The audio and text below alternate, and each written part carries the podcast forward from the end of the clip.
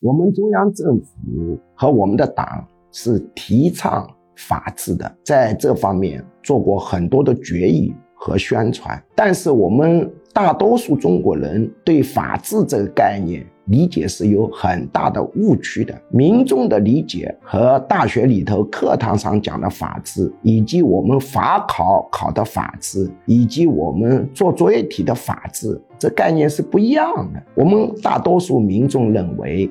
所谓法治，就是用法律制度来治理社会。每个人呢，只能做法律允许做的事情。如果这样理解，那我们中国几千年封建社会早就实现了法治。实际上，法治这个概念是来自于西方的。法治的含义是什么呢？对于民众而言，并不是法律允许你做才可以做，而是法不仅。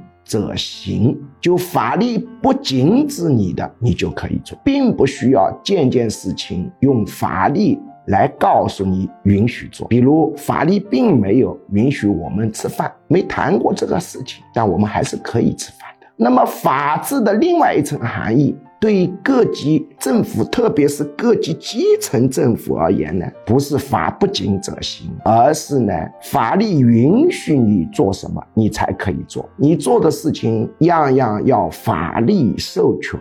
如果认为民众做的事情样样要法律授权，这就跟我们法律的基础相矛盾。我们的法学基础是什么呢？是人民当家作主，就是政府的权利来自于人民，是为人民服务，所以民众是法不禁则行，而各级基层政府要法律授权才可以，法律没有授权的事，你是不能做的。